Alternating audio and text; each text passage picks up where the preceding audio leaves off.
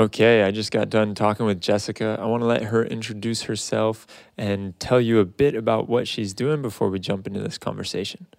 Hi everyone, I'm Jess Morley. I'm a doctoral researcher at the University of Oxford as a member of the Oxford Internet Institute. I sit within the Digital Ethics Lab and also as policy lead in the Data Lab, which is in the university's primary care department. And my research focuses on how can we encourage healthcare systems to make better use of data. So, for those of you that don't know, this is Are You a Robot podcast and video cast. Welcome. Thank you for tuning in. We are a series that aims to explore the greatest challenges and the biggest questions that stem from AI and related technologies. The way that we're doing that is we're gathering some of the best and brightest minds in their respective fields, getting them on here to talk with me about how they're doing things, what they are most focused on, concerned about, how they see the world, and if there are any best practices that can come from this. All these conversations do not stop here, so I encourage you, if you like what you're listening to, jump into our Slack community. It's great to see more and more faces coming in, sharing their opinions, asking questions, and really getting a nice pulse on what is happening with AI ethics and AI governance. And last but not least, I want to mention that we have an incredible sponsor, Ethics Grade does AI ethics benchmarking tests. If you are at all interested in getting your company checked out to see how you're doing along the AI governance spectrum, give them a holler. I left a link for that and the Slack community down below, so feel free to click on either of those. And without further ado, let's talk with Jessica all about what is going on with AI and healthcare. Are you a robot?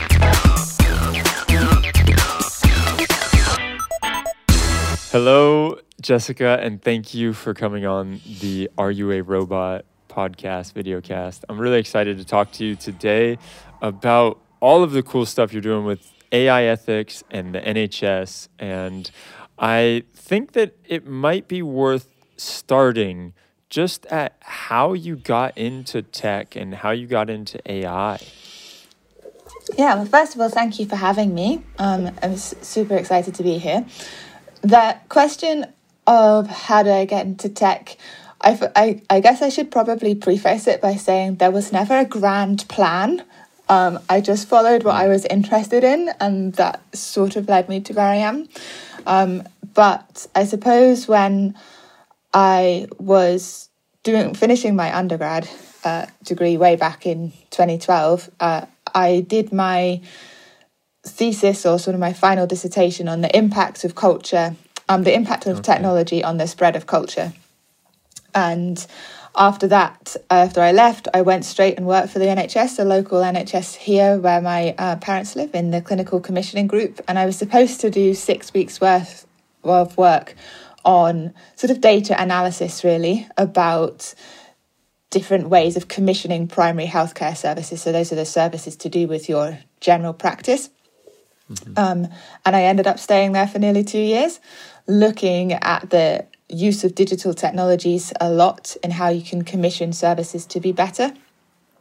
Um, I left for a couple of years and did consulting, looking a lot at fintech at the time. Um, mm-hmm and that's probably when AI first started to be floated um, in my in my work. We had a lot of big banks sort of saying, "Oh, how can we make use of better artificial intelligence to you know better predict customer behavior?" And yeah. at the time, I sort of was like, "Well."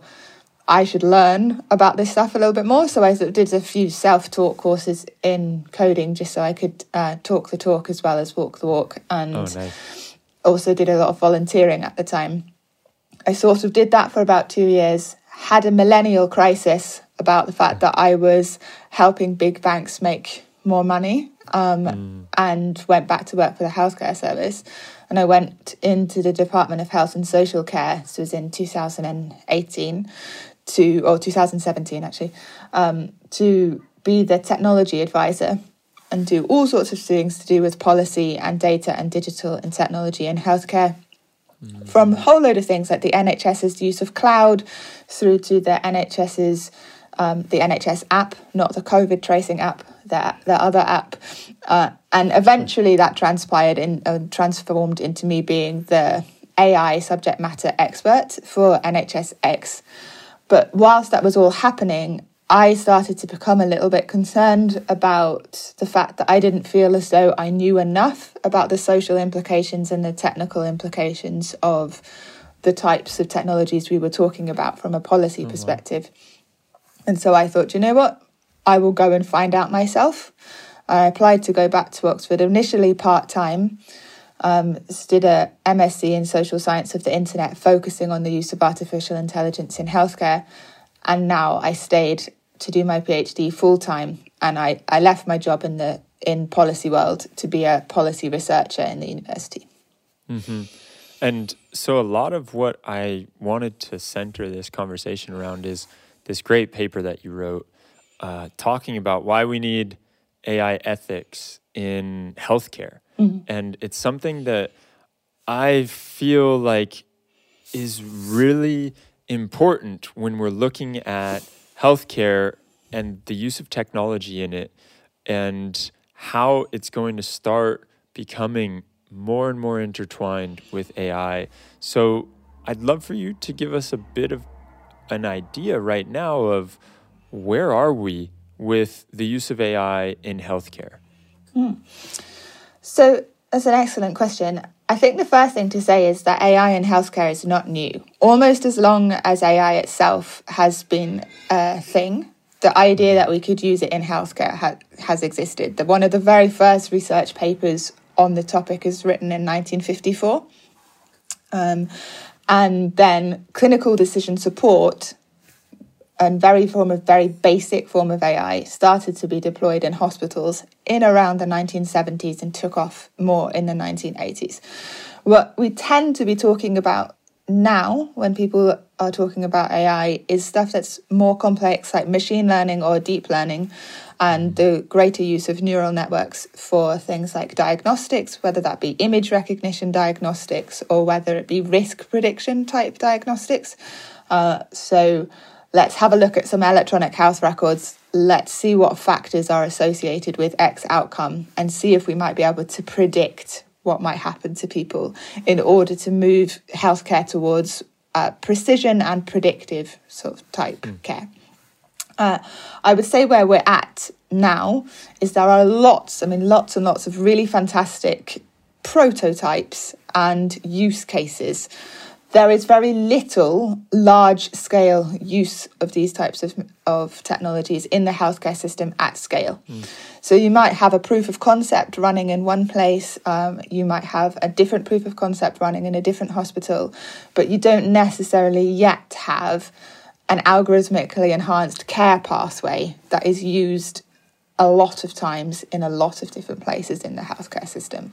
And so I suppose one of the reasons I look at the ethics ethical side of things and what I try and do with my research is how do you do that translation piece? So how do I go from really clever scientists over here or data scientists have come up with this great model, how do I actually deploy that in the real world setting without it causing huge numbers of ethical problems? Um, Yeah, and aside from the technical beast that that is to undertake a huge amount of standardization from all of these little POCs, I really enjoy that you're looking at it as well, let's make sure everything is ethical and let's see what we're doing correctly. I in your paper you you speak about um, many different kinds of ways that we can fall into traps, and one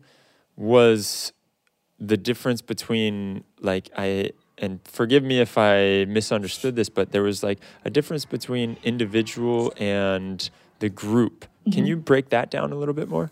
Yeah, absolutely. So often the way that healthcare and healthcare protection and healthcare ethics, bioethics, are set up is to do with individual level harms. Um, and this is really because it's quite easy to understand. All bioethics have been built up around the idea of what can I, as the clinician, do to this person, the patient who is in theory on my operating table at the right time. Uh, you know, have have I asked them? Do I have consent in order to give you this drug? Do they understand what's happening to them if I give them to this drug? What's happening in AI or in really data driven healthcare at large is you're moving away from that individual level model, even though healthcare is or artificially intelligent healthcare technologies are built at being personalized and predictive for the person, you're actually looking at group scale effects. Um, so we've seen this a loads during the pandemic. It's a population health crisis. It's a it's a rather than an individual health crisis because the way that we're going to solve it is by looking at who are the groups who are most at risk. How can we protect them? Um, and so it's operating at a group level. And we don't have any ethical codes really that work particularly well at protecting the group. Everything we've built on before, all of our sort of bioethical principles, um, you know, autonomy, non-maleficence, beneficence, justice, are all focused on how do I protect that individual, not necessarily how do I protect X group of people who are being discriminated against by this algorithm because it doesn't diagnose them correctly because we didn't train it on a data set that matches that group does that sort of answer the question? Yeah, that's great. And that idea there, I think you raise a an incredible point in the paper about how also when you're looking at this from a societal view and determining okay it seems like there's more people at risk for this one thing in this zone. And so we're going to funnel money into mm. this zone right? Is is that what you were breaking down too yeah exactly. So it's if we if we're looking at you know where where are the biggest healthcare problems and where do we funnel money and where do we devise services and who do we target those services at or um, what's often called in the NHS commissioning where do, which services do we commission? If I only have data on X number or X type of people, I am only going to know about their healthcare needs. So I'm only going to commission services for, for them. And I think the example I've used before when to try and make this a little bit more obvious to people is if I'm the healthcare commissioner and mm-hmm. I walk to work every day and I base my decision on what healthcare services my population needs based on the types of healthcare problems I see in that in that walk to work. So I will see people with mental health issues. I will see people who are homeless. I will see them. Now, when I go into I no longer do that walk to work. Instead, I make all of my decisions based on a data set that I'm seeing. Quite a few of those people I've seen won't appear in my data set, homeless people being the big one. I won't, I won't necessarily appear to see them because they're not generating data points on themselves. And so, therefore, do I ignore the fact that these are human beings who still need to be cared for by the healthcare system, but I don't see them in my data, so I don't know that I need to commission a, da- a healthcare service that meets their needs. And it's mm-hmm. looking at those those kind of effects um, that I think really needs thinking through. Yeah. And you call for an ethical board, I think, is what an ethical advisory board. Yeah. Uh, maybe you can just walk us through what you feel like there's this part that you just broke down. What other things would fall under that ethical advisory board and how would that be? Would that be commissioned straight from the government or is it a third party that would come in? So I think what we're trying to do in that in that recommendation is talk about there needs to be a standardized way of doing ethical review. And so there is a very, very standardized way of doing clinical research ethics reviews. Um, you know, we, ha- we have, they're very well established. You must get clinical ethics before you do anything. It's, we have an authority in the UK that does it called the Health Research Authority, um, and you have to apply. The, the problem that we face now is that that process is very well established for typical medical interventional type clinical mm. research, um, randomized controlled trial or anything like that. It's not very well established for I'm going to do big data analytics type projects. And the people in those healthcare systems who are doing those reviews are not necessarily people with the technical understanding um, as to what there is that is being proposed. And equally, the people who are proposing to do that research are not necessarily people who've come from the clinical from a clinical background. So they also don't know that they're supposed to follow this process or they don't know the types of harms that could arise. Um, so it's not just the types of population at risks that I was sort of talking about, but there's also one of the things that we talk a lot about is about autonomy. Do the people who you are treating or diagnosing with this types of technologies understand what is happening to them? Do they understand and do they have the right to say no? For example, I don't want to be diagnosed by by an algorithm. Um, one of the things we talk about is the right not to know.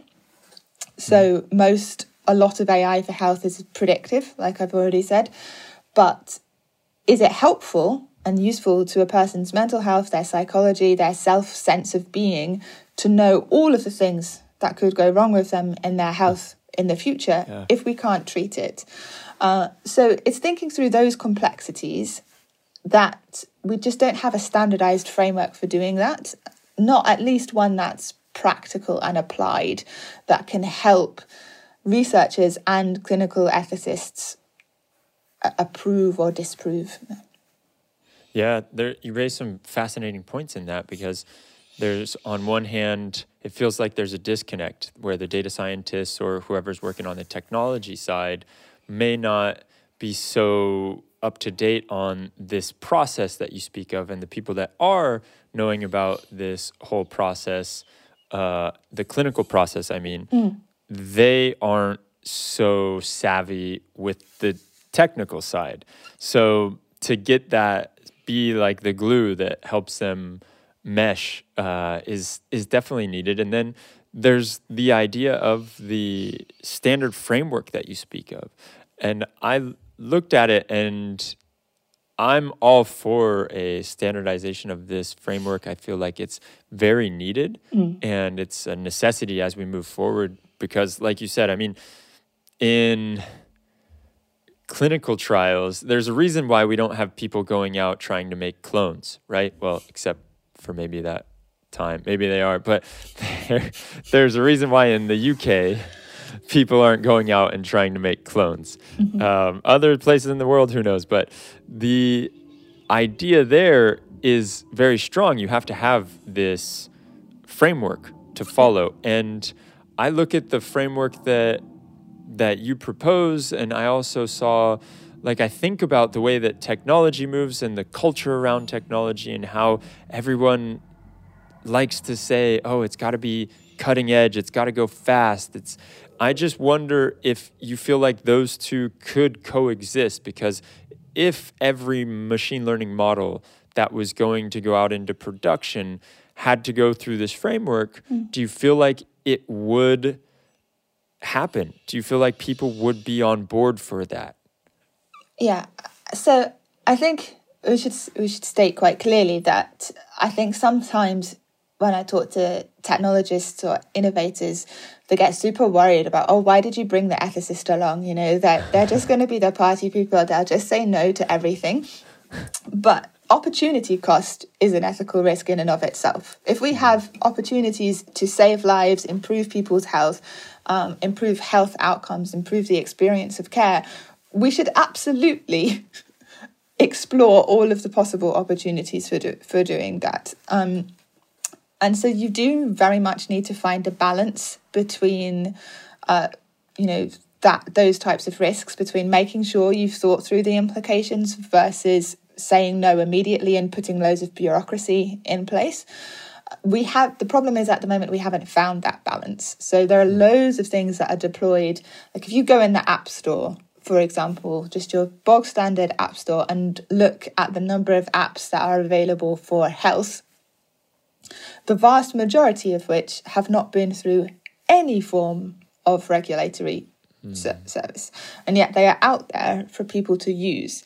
And the risk with that is that as soon as we have a case, a legal case, a big legal case, when someone takes the a an app, an algorithm, to court to say I'm charging you with medical negligence, uh-huh. that will cause a chilling effect. And you know, we'll lose, we'll hit that opportunity cost because people will stop investing in the development of those technologies. So the, there is a need to get to the point where we protect that from happening. And that's why if you provide a framework, a loose, a loose one, in the same way that clinical ethics works now, that's never stopped the development of new drugs, new devices. We've managed to make it work. Then you you manage to find that balance by providing a loose enough framework that, that makes people think about the could versus should. And that's really all I'm saying at the moment is we need to think through could versus should. And then there are ways of dealing with the level of bureaucra- bureaucracy that's involved. For example, there's no real reason why we can't do real world evidence and evaluation. So have things that are deployed, have things that run in pilots, um, and monitor them as they go on for us learning about the ethical issues, as long as we know how to turn them off. But so the the main problem we have right now is we don't have the framework to ask could versus should. We have hundreds of different ways of thinking about ethics, which just allows people to ethics shop. Oh, I'll take a little bit of this one, I'll take a little bit of this one, I'll take a little bit of this one. And then we have no way of monitoring these things once they're live and no way of turning them off. Um, and we have got to put some things in each of those categories to stop the chilling effect and the closing down of harm once it does happen, because it will. Well, I think what you mentioned there is such a strong point. This idea that right now it's very much the wild, wild west, and you can have companies out there doing whatever they want and then claiming they're ethical because they've taken from, oh, well, a little ethics here, a little bit there. Yeah, we're ethical. And we don't really know mm. what is behind the curtains. So that point is is really that just struck me pretty hard there. Uh, I thank you for that. Now I want to change gears a little bit, and I want to go into the idea of what you were talking about with the right to know. And aside from the fact that we should be able to say yes or no, I want to be diagnosed by an algorithm, or I would like to speak to a real human.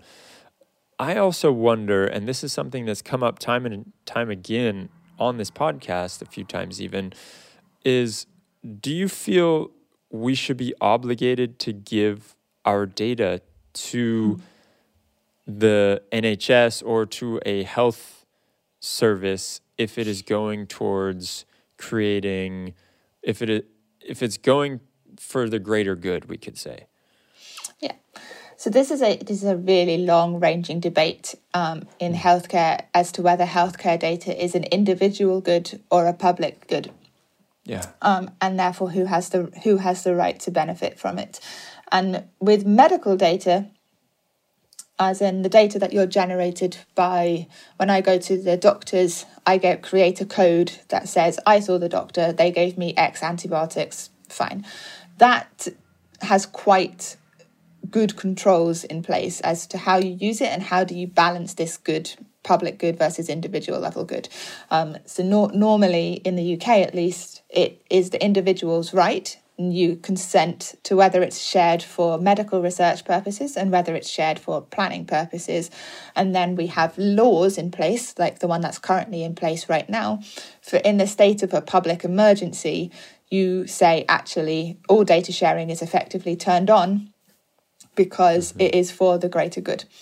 So, for healthcare data, those frameworks are really quite well established for sharing within the public sector.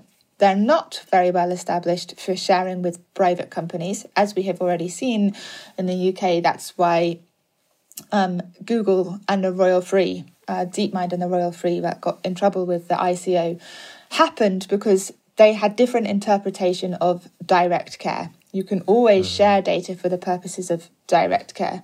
Um, both DeepMind and the Royal Free were under the impression that they were developing an app that helps with people provide people with direct care. The ICO, so the data protection officer, said no, um, you didn't use the word of direct care. So there are really confusing barriers with, with private companies. Um, and then it gets even more complicated when we start talking about data that isn't necessarily medical data, but it is health data. Yes. Um, what data that we might refer to as data on what's so called your social determinants of health. Uh, Fitbit data. How much do you move? What do you eat? What are you buying in the supermarket? Um, how much do you weigh? Do you smoke? Do you drink? All of these things. What kind of air quality are you exposed to? All of these things have a massive impact on your health. Um, we don't have anything to say that they should be provided back to to the NHS, and so we're starting slowly. There's no need to panic, but we're starting to see this this picture build up, where some private companies, Apple in particular, Amazon will definitely get involved at some point, uh, are going to have hugely rich data sets on people's health, um, and you they may start to outcompete the public healthcare sector because they actually collect data on more points and more frequently than their NHS healthcare system does, and about more aspects about that person's lives. Um, I think you can make an argument to say that actually that is useful for the, the general public and for population health coverage. We should be able to match those two data points. We should be able to make them talk to each other, and the the public system, so the NHS, should have access to that data, provided people have been given the opportunity to say, yes, I consent to this. Um, because all research that has ever been done shows quite consistently that people are generally quite happy for their data to be shared if it is for the purposes of medical research. You know, if I if I've gone and had a cancer scan, I want that cancer scan to be used by the cancer registries and to be provided to research companies for cancer research because ultimately it will benefit me as much as it benefits everyone else. Um, but what we need to do is start asking difficult questions about okay, so we've largely tackled these problems for medical data. How do we tackle them for social health data? And how do we make sure that data that is contributed at a population level because we're all using our smartphones on a day to day basis, is used to benefit the population as a whole and not just a very small group of people um, who Apple, for example, might decide to do health research on.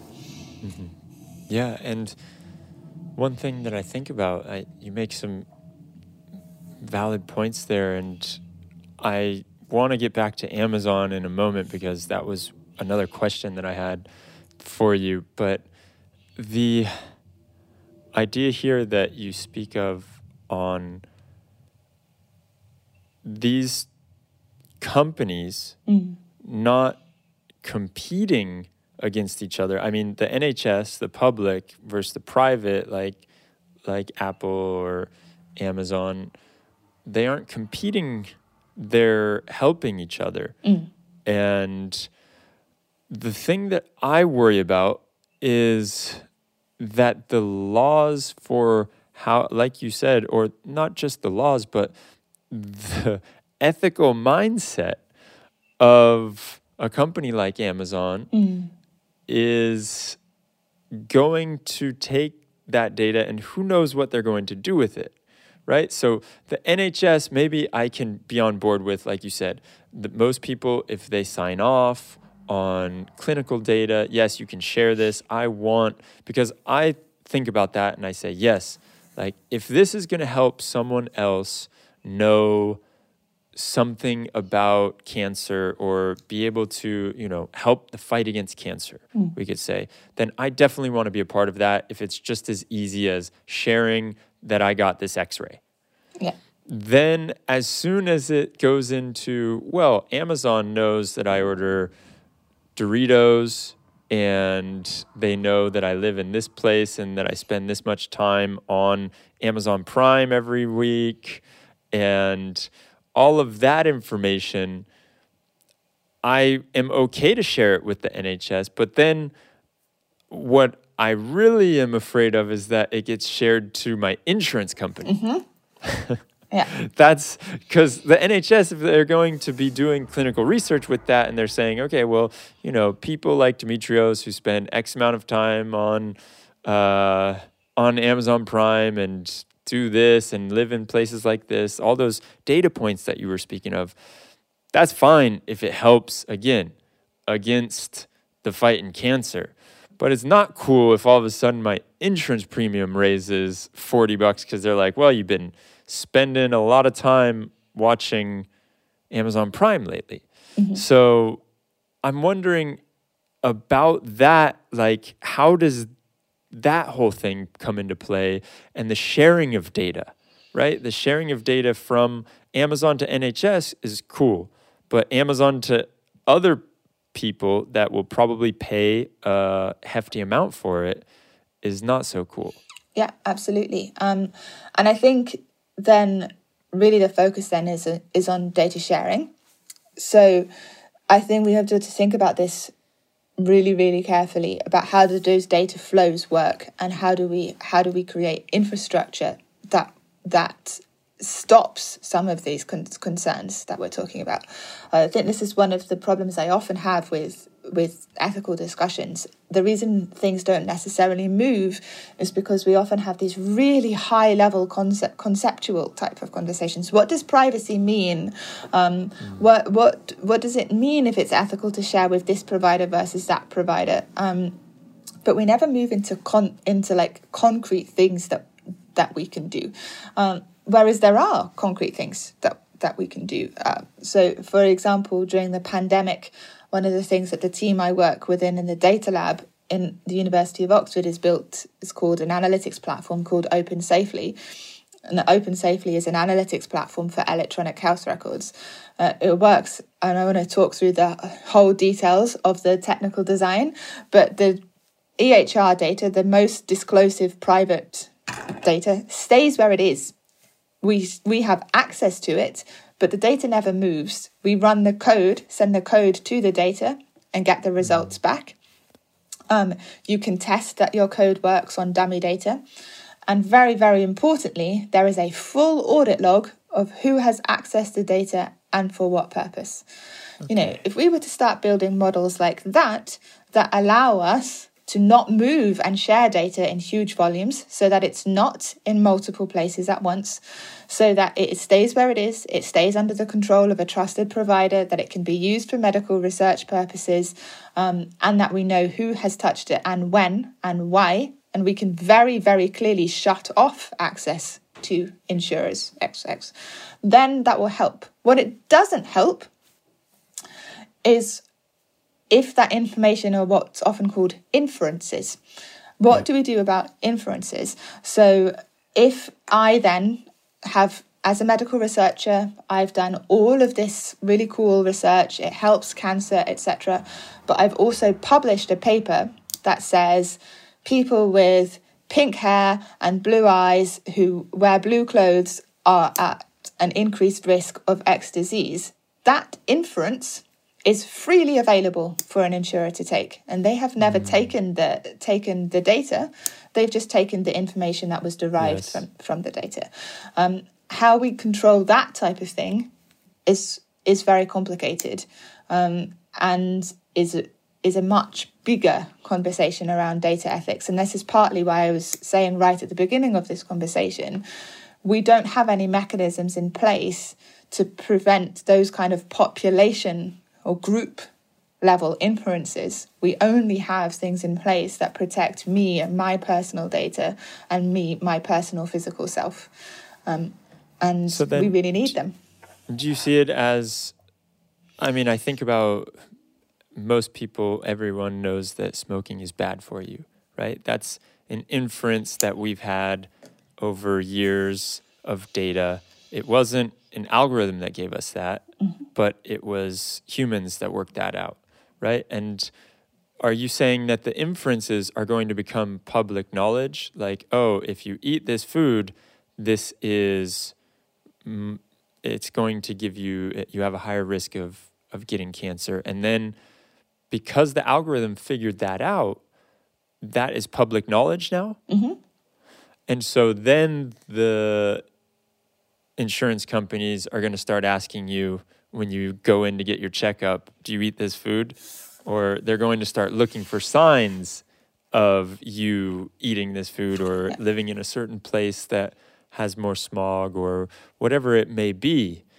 So, yeah, that's that's an interesting one to grapple with. Yeah, and then what what becomes even more complex on top of that is that who benefits the most in that in that scenario? People who generate loads of data on themselves and know that there's loads of data everywhere and people are doing research on them. Um, and yes it might mean that it gets taken into account with an insurance premium. Do they benefit because they will have more accurate insurance? Or do the people who exist quote unquote off the grid and generate mm. a lot less data about themselves and have a lot less research um, done on them or people like them, it's never on them themselves, are they the benefiters because the insurer will know less about them and so can make less inferences, but might put a higher premium on them because they know less about them and can predict less about them and that the inference is less accurate. We, we don't know. And so, do you foresee this? Like, in your eyes, how would we go about fixing that? Is it just creating a law that insurance companies can't do things like that? Or. I think it has all got to come down to thinking about things from a justice perspective and a fairness perspective, um, and the perspective of the social determinants of health. So one of the things we, we've published more recently is this idea that the infosphere, so the informational environment within which you operate, is socially determining your health. If I if I exist in a poorer infospherical environment, my health outcomes are going to be worse than someone who lives in a higher quality infospherical environment. Um, and so I'm not necessarily saying I have all the answers to all of these things. I don't know whether a single law would fix it, but I think what needs to be shifted in policymakers' heads and legal in legal lawmakers' heads is that switch. Um, and to start thinking about okay i have to think about how this operates at a population level um, and how do i protect against those things uh, and make appropriate decisions on that basis yeah and on one hand i i see the point of mm. if i'm an insurance company and i know that i'm going to have to be spending more money on someone i it's only right for me to be charging them a higher pure premium because I can see into this crystal ball and say, yeah, the things are not looking good. So in X months, we're probably going to be shelling out some cash. Mm. So I can see that point of view, and it's uh, but it's a really slippery slope when you start realizing, I think, and this is what it comes back to to me, when you realize that machine learning and AI right now, it messes up all the time. Mm-hmm. And if we are having things such as our premium determined by an AI algorithm, then how can we be sure that it is making the correct decision? Yeah. And I, I think you you break this down in your paper really well too on the training biases that you you run into, and uh, maybe we could just touch on that for a moment too. Yeah, absolutely. So in the paper, we talk about the different categories of ethical risks um, that stem from epistemic, so the, the, the, the nature of knowledge itself. And we talk about misguided, inconclusive, and inscrutable evidence. And this is really the problem that you you have just raised is evidence might be generated or insights might be generated on very poor quality data. It might be incomplete. Um, in medical data, we have lots of issues with things that are not recorded consistently. Um, BMI is one, it's not recorded very consistently. Ethnicity is another one. In about 25% of electronic health records, there's no ethnicity code. Um, so there are gaps. There's then also a problem that's called censorship um, which is in things like medical trials data. There's no follow up. People drop out of the study. So we know what hmm. happened to them up to a point, and then we don't know what happened to them afterwards. And so there are really big inconsistency problems with data in healthcare. There are then also very big problems with biases in healthcare data. If we're talking hmm. about genetic data, for example, I can't remember the exact figure, but the vast majority of data that we hold in the world on genetics is on Caucasian Europeans. And so we start thinking about that. And if I'm then making decisions and training my algorithm on that data, it's going to start coming up with wacky things that only work on one place. Um, Yeah. It starts to come back to this point I made as well at the very beginning about the fact that we have lots of proofs of concepts. If I train a model in an inner city London hospital and then I try and deploy that exact same model in a rural hospital in North Yorkshire, my populations I'm training that model on are not going to match. Um, And yet, we don't have in place yet, although there is a recognition that it needs to happen, a step in place that says, I need to valid- validate, verify, and evaluate the efficacy of this algorithm before it is deployed in the place in which I'm planning planning to deploy it. So those are the sort of inconclusive or misguided conclusions that can happen based on poor quality data. The other aspect that we raise is the inscrutability aspect. So this idea sometimes people refer to as the black box or, or whatever, this idea that I don't know what has happened. So I don't know how that algorithm made that decision.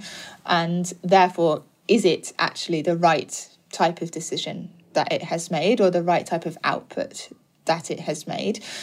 And if I am a clinician and I'm supposed to act on the decision or the information that the algorithm has given me, but I can't query it to know whether this is actually justified, do I take that decision on board if it contradicts my opinion as a medical person, or do I disregard it?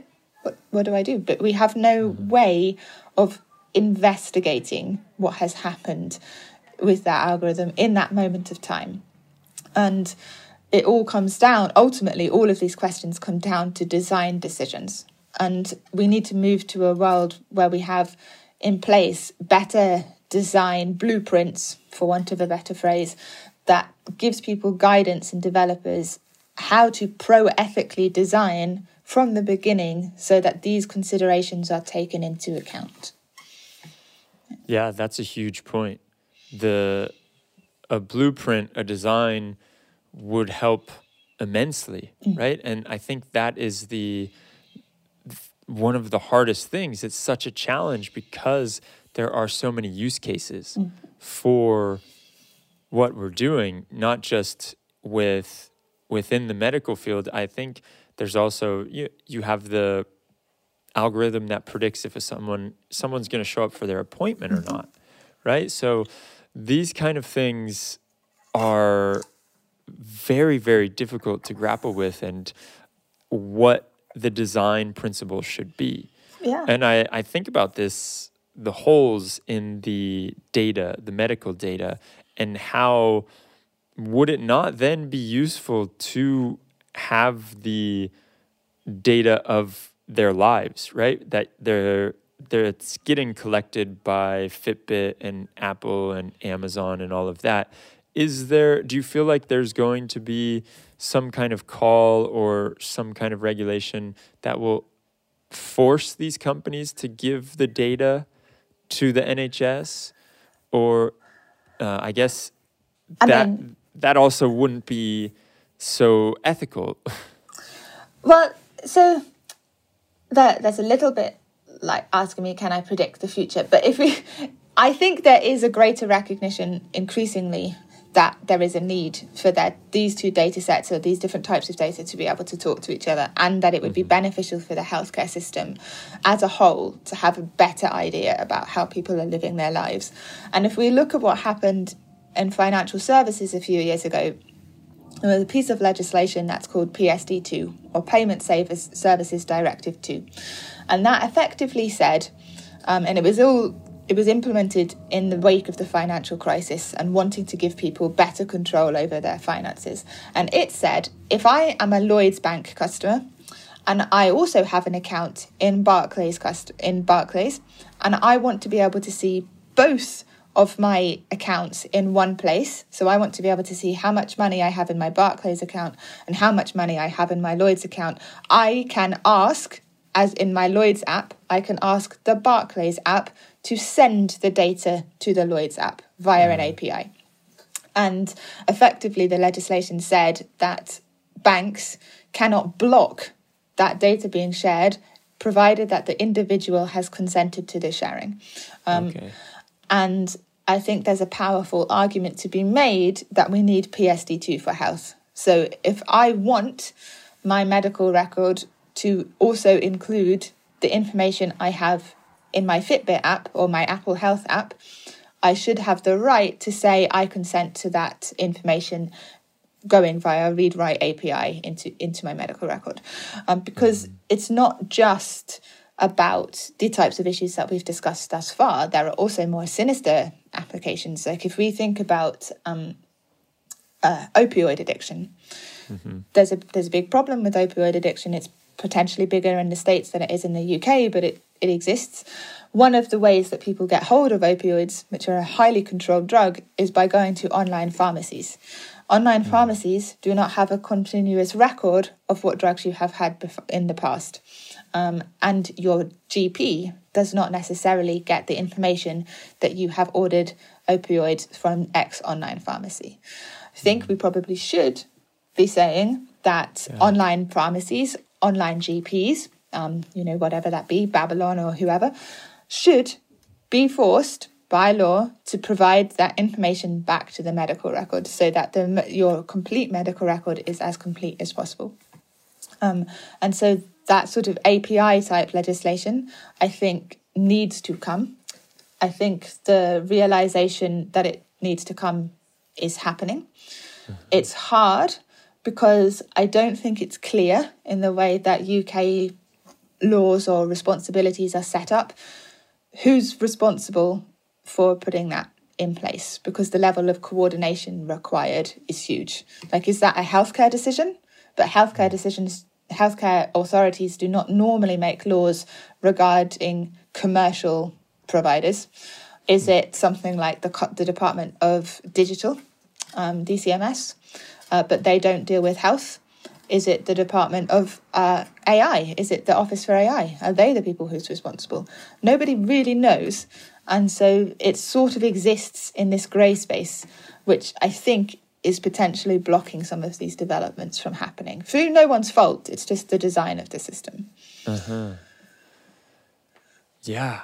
So the idea there then being that it's like it's reached a, a point where people see the need for it, but no one is leading the way mm. and trying to make it happen yet. Yet. And yeah, one thing that I was also going to ask you about is ho- with that data sharing, and mm-hmm. I really appreciate the metaphor of the financial APIs, and that's why you have all these fintechs popping up, and they're doing a great job at letting us get more information and insight in our financial lives.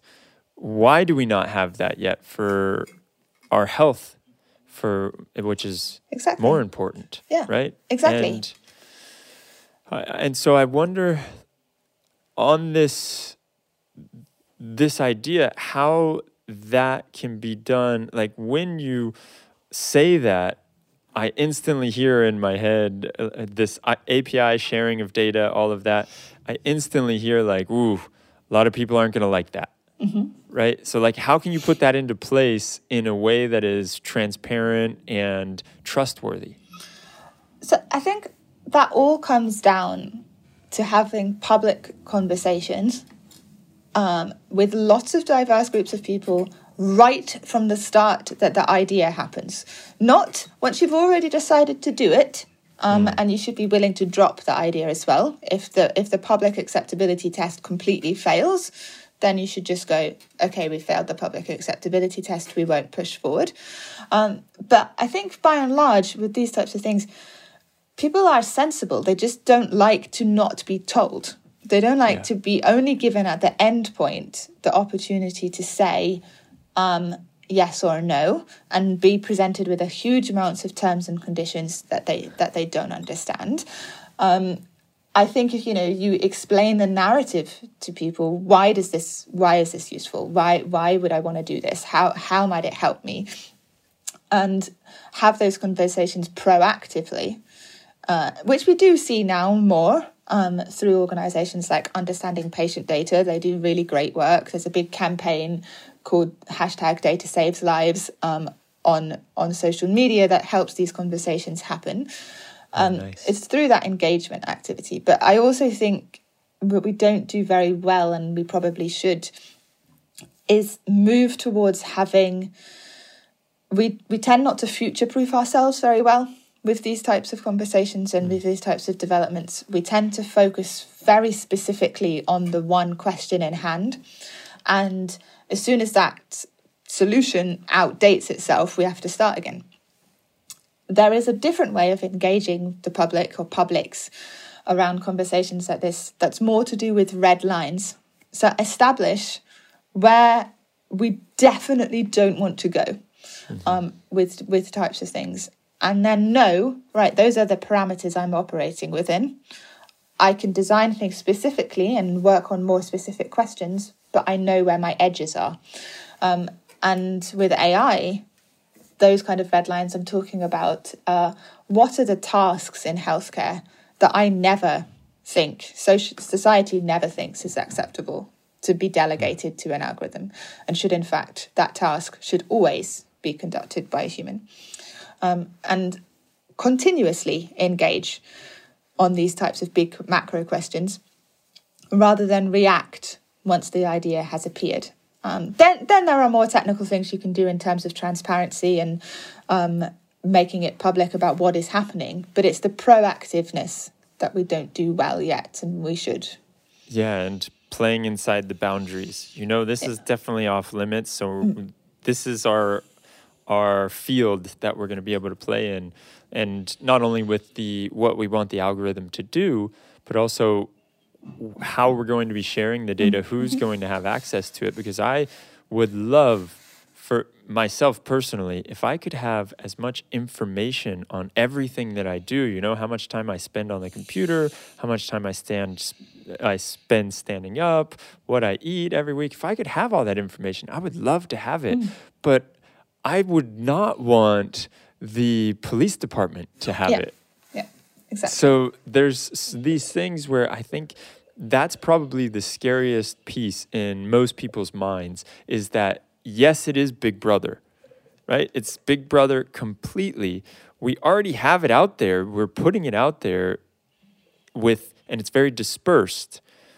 But can we bring it all into one place safely and securely and know that it's not going to get tapped into by uh, the people that we don't want looking at it. So that's that's something that I think about quite a bit is are we going to be able to a in a point in time know when and how our data is being used across the internet. And if there are machine learning algorithms that are being trained on our voice or on our uh, xyz whatever kind of data you want to you are putting out there on our, our photos on facebook then is there ever going to be a point in time where I will be notified or I will have something like uh, I, I talked with a man named Robbie Wortham and he mm-hmm. was talking about like a, a digital AI security guard because of this very point that there are a lot of bad actors and you want to know with the most transparency and the most clearly that you can how your data is being used and how it's being shared. And then the other piece of this is that people make a lot of money off of your data.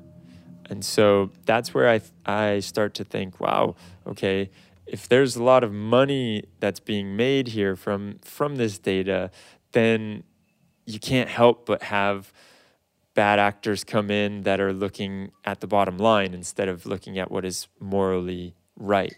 Yeah. So it's Completely. And I think this is absolutely why we have got to move to a model where we proactively plan for the worst case scenario instead of waiting for the worst case scenario to hit us in the face and then go, what do we do about it? Which is largely what we've done thus far.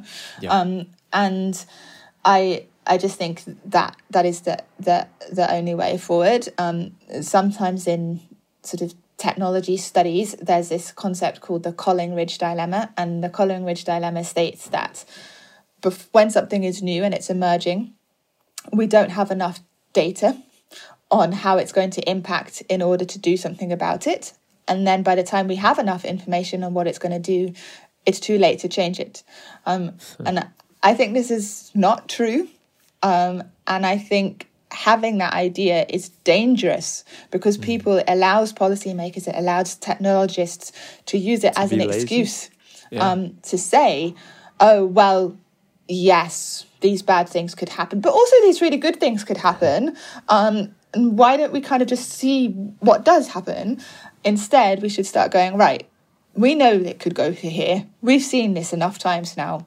Let's just get real and make sure we are proactively making sure that that doesn't happen.